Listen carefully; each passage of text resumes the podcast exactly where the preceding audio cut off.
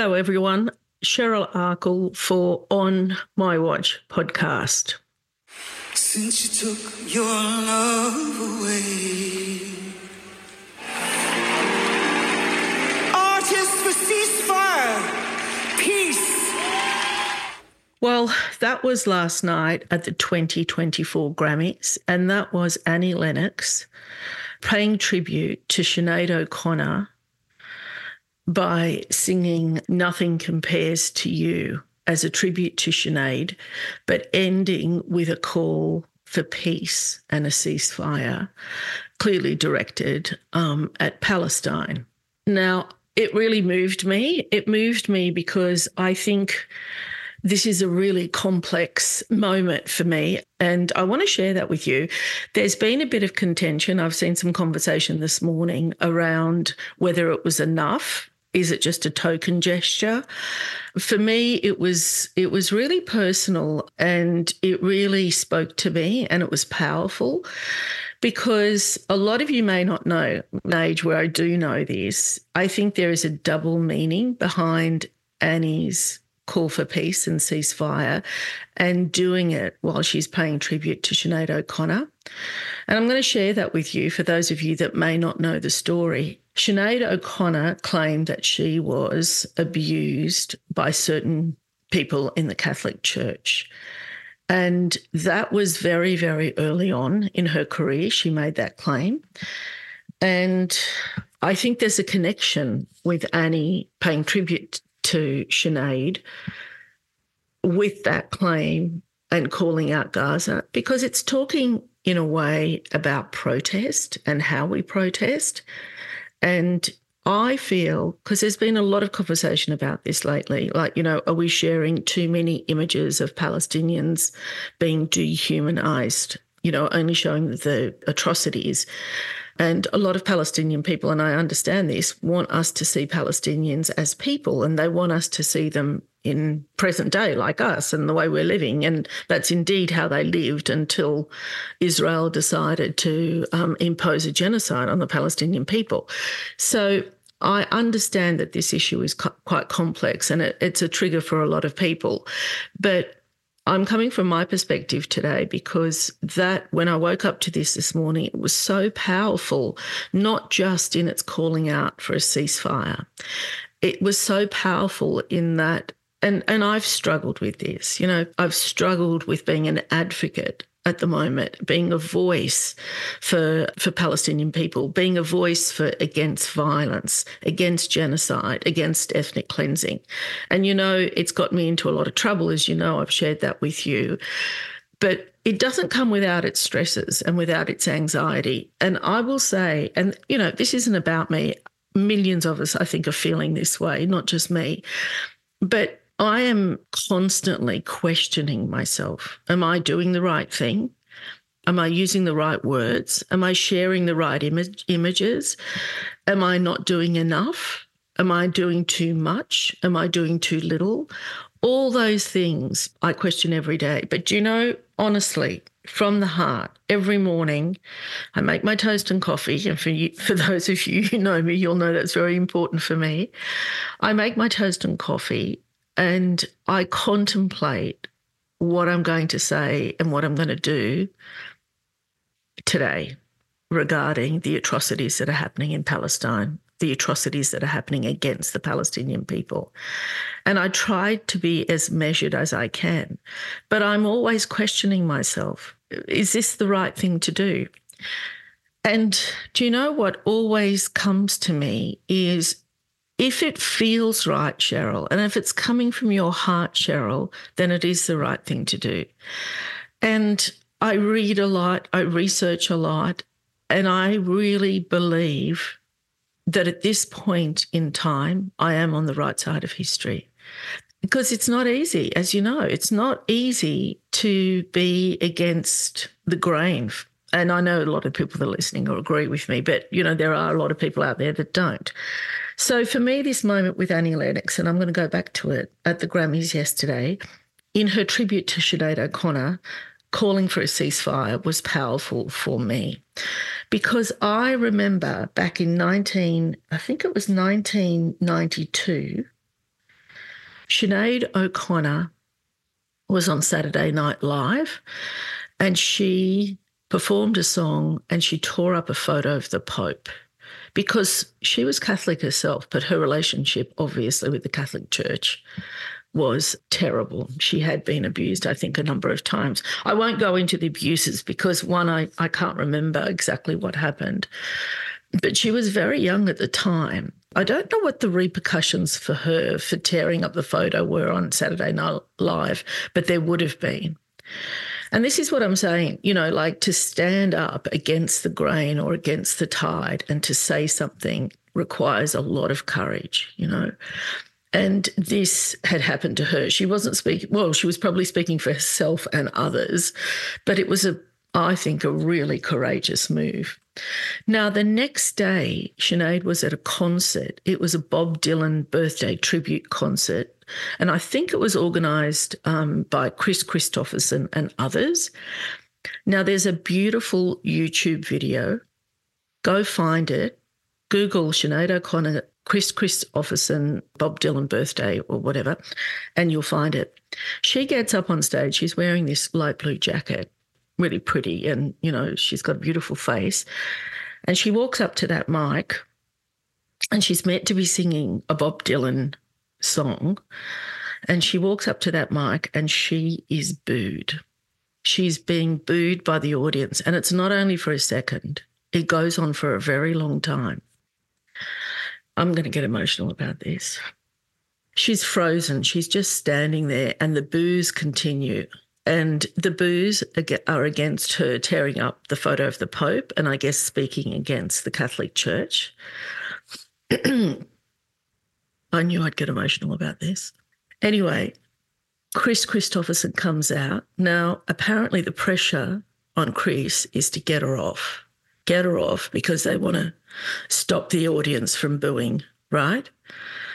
But do you know, do you know that man comes on stage he gives her a hug and he says, he whispers in her ear, Don't let those bastards get you down.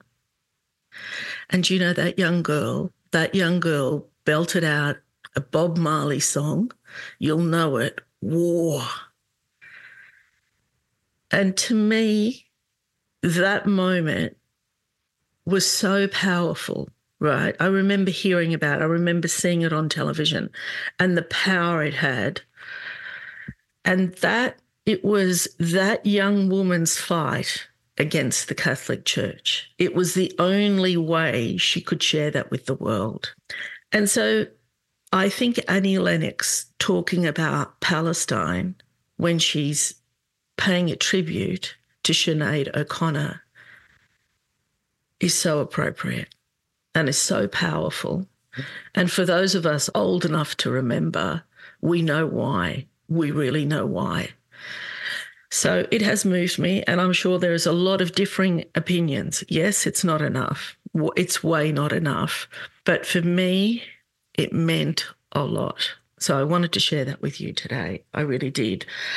All right, I just catch up on what's happening. So many terrible things are happening. It's been a terrible, terrible week for Gaza. I mean, 120 days of murder and violence by the Israeli government and the terrorist IDF. But in particular, this week, they targeted a school and they killed many children. There just seems to be no end to their appetite for violence. They are hugely the most despicable pariahs on earth at the moment. And honestly, I just can't find the words that can be published that I can say. I mean, honestly, they're barbarians without a doubt, but they're, they're even more than that. And I look at those IDF terrorist soldiers. Today, I saw this woman carrying a gun, a boy, a young Palestinian boy on the street, had been hurt, shot, I don't know. And then she just shot him again just killed him like that. The violence continues. We're still sitting back and the world is watching, and no one, no one seems to be able to stop them. So it takes me back to the ICJ ruling. You know, um, where are we at with that? They gave Israel a month to come back and show that they did not have an intent of genocide or ethnic cleansing. And what have they done instead? They up the ante in a way and they have continued their murderous spree. So I don't I really don't know what happens from here and I'm angry about it. I'm angry that we're still sitting back and watching. Sure, there seems to be some issues between Netanyahu and Biden and him calling calling names you know one i've seen a few people call each other israeli members of parliament calling americans you know names and vice versa and it came out today that Biden thinks that Netanyahu is an idiot or a violent idiot or whatever he thinks. But either way, that name calling is just not enough. It really is not enough. We need some definitive policy now. So I don't I've got no good news for you in that area. And, and the violence continues, and the violence towards children continues, and the violence towards women continues, and the violence towards men, Palestinian men, continues. I've seen some horrific violence out there, as I'm sure you have. So all I can say is we wait and see. But for how long? How much longer? I, I don't know. I don't know the answer to that. I just want to talk about Antoinette Lattouf, and she has really she has really been persecuted. So there was that incident where she shared a humanitarian video on her Instagram page that had been shared by the ABC, and the ABC sacked her, and that case is ongoing. Right. But she also did an investigation. And I think we've talked about this. We're very, very early on in the conflict. The Opera House lit the Israeli flag, and some Palestinians went to the Opera House. Not just Palestinians, people that, that cared about humanity went to the opera house to protest and say but you know what about what about the palestinians what about what they're doing to us so there had been this video circulated by the Australian Jewish Association, and it was a video of the protest at the Opera House. And there was a chant in the video. We've talked about this, and I don't want to repeat that chant because it's truly awful and truly racist. But it said something against the Jews, and it was terrible. And that video was circulated right around the world. So you had commentators, journalists, everybody saying, you know, what the hell is happening in Australia? This is terrible. This is racist. It's anti Semitic. And it was. The audio was terrible and it was anti Semitic and it was racist. But little bits of whispers and conversation and kind of first-hand account, witness accounts, people that were at the at the rally saying that they didn't hear those chants. And also, what I was thinking at the time, why weren't those people arrested by the police? Because there are as many police as there always are at a Palestinian rally versus others. And I wondered if people were saying those words, those anti Semitic racist words, why weren't they arrested on the day? Because that's hate speech, right? Why weren't they charged on the day? So there was a whisper starting to come out that that chant wasn't happening at that day. That isn't what happened at that day. Yet the Australian Jewish Association stood by that video. Well, the police have done an investigation around it, triggered by Antoinette Lattouf, because she started questioning whether the video and the audio matched, right? And she did a piece on that as a journalist. I think she did it for Crikey. But what's happened is the police have come out this week and said, indeed, the audio and the video don't match. And that is not what happened on that day. That is not what the protesters were chanting.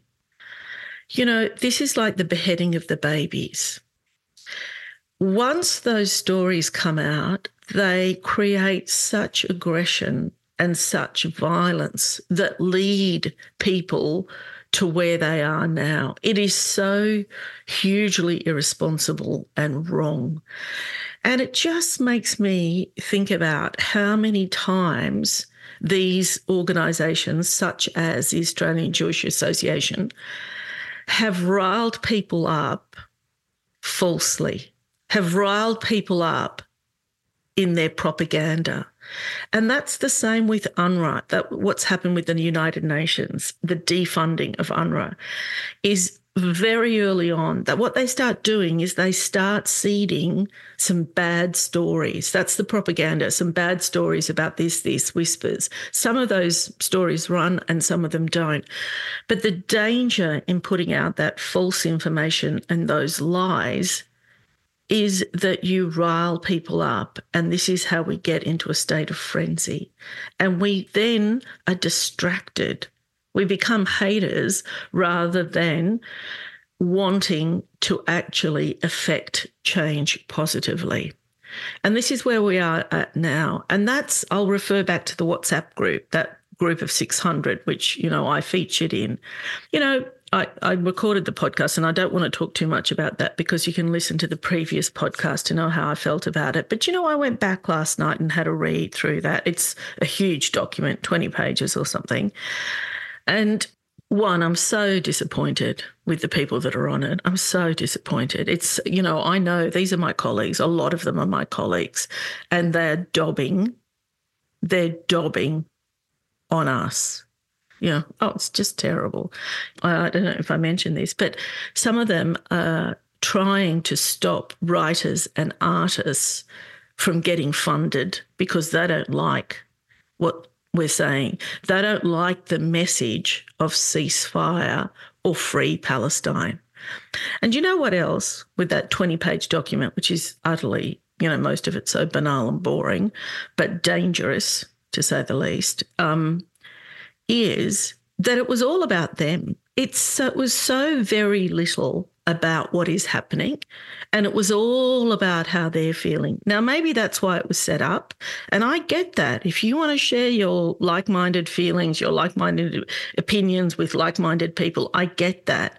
But it turned to hatred very quickly. But what is really interesting is how much they as a group were on the back foot all the time, trying to put out fires, trying to put out fires with lies, or let's make this video, let's make, you know, let's write this piece, let's try and stop this, you know, author from speaking, let's try and stop this from happening. Because they were they're fighting something that is completely organic. And what is organic is the world can see what Israel is doing to Palestine. And they're trying to shut that down. It's like what the army does, the terrorist IDF. They go in there, they turn off the lights, they turn off the internet, they murder the journalists, and they commit their atrocities. It's the same with this group, this WhatsApp group. All they're trying to do is silence people. They're not trying to talk about positively what is happening to them or how they're feeling. And I'm truly, their feelings I'm over. I mean, you know, you've never You've never come across a bunch of self serving people, honestly. It was really very hard to read at times. And you, I wanted to say sometimes, oh, for God's sake, go get a life. But anyway, um, 120 days in, and Israel is still trying to dish out propaganda. They are buying ads. They are, they're trying, they're, you know, meeting with Meta, they're meeting with Twitter, they're meeting with whoever to try and stop the information that's coming out about what they're doing to Palestine. Now, that's never going to happen. You know, this is the beauty of social media. We didn't have to rely on the mastheads to tell us what's happening. We knew, we saw it, we were getting our information. Well, we are getting our information from journalists on the ground, but yet they're still trying to stop us. They're still trying to gag us. They're still reporting us to, you know, Secret Service agencies, whatever is happening. So, what they're doing is trying to justify I guess, the murder of over 30,000 people. Well, good luck with that because we know the world knows. I don't know how that country goes back when it eventually does to being what it is. I mean, you know, I don't know what Israel stands for anymore. To me, it's like, you know, it's a failed state. They're going to live with the fact that they've murdered all those children, that their main industry is developing weapons and spyware to murder people. I, am blown away as, as to why you would want to even associate with a government like that. it's just beyond belief. But anyway, that's where it is. And just one last thing there's a video going around a clip about, and the IDF terrorist soldiers again killing animals. They've taken over a farm somewhere in either Gaza or the West Bank. I didn't look that closely because it was so horrific. And they're slaughtering and dragging animals around. And, you know, I thought, there has been that saying, and I, I can't remember what it is, but you know, they say that people that kill animals are a certain type of person that kill animals for pleasure and think it's funny or think it's, you know, whatever they're thinking. You know what they say about people like that? I think the word is psychopath. And if you're an IDF terrorist soldier and you're walking around killing animals for fun and videoing it and thinking it's funny, and you're doing it on stolen land, and that could have been food to feed starving people, you need to take a really good look at yourself. Anyway, I think that's it from me today. Go in peace.